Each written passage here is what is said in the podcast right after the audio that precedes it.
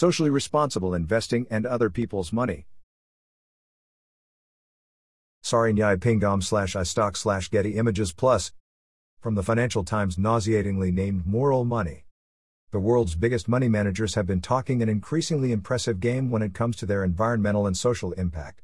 But when it comes to using their votes to drive action, there is a marked transatlantic divide.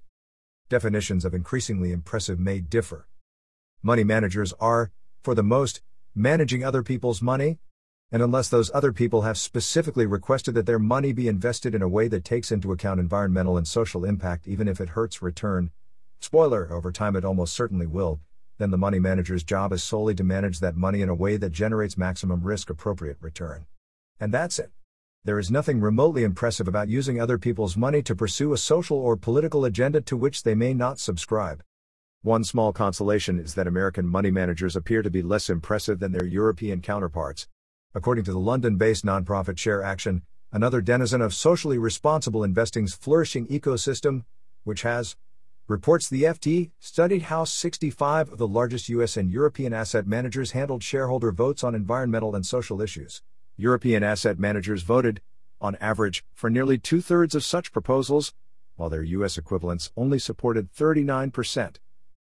Power not used is power abused, Catherine Howarth, Share Action's chief executive, told Moral Money.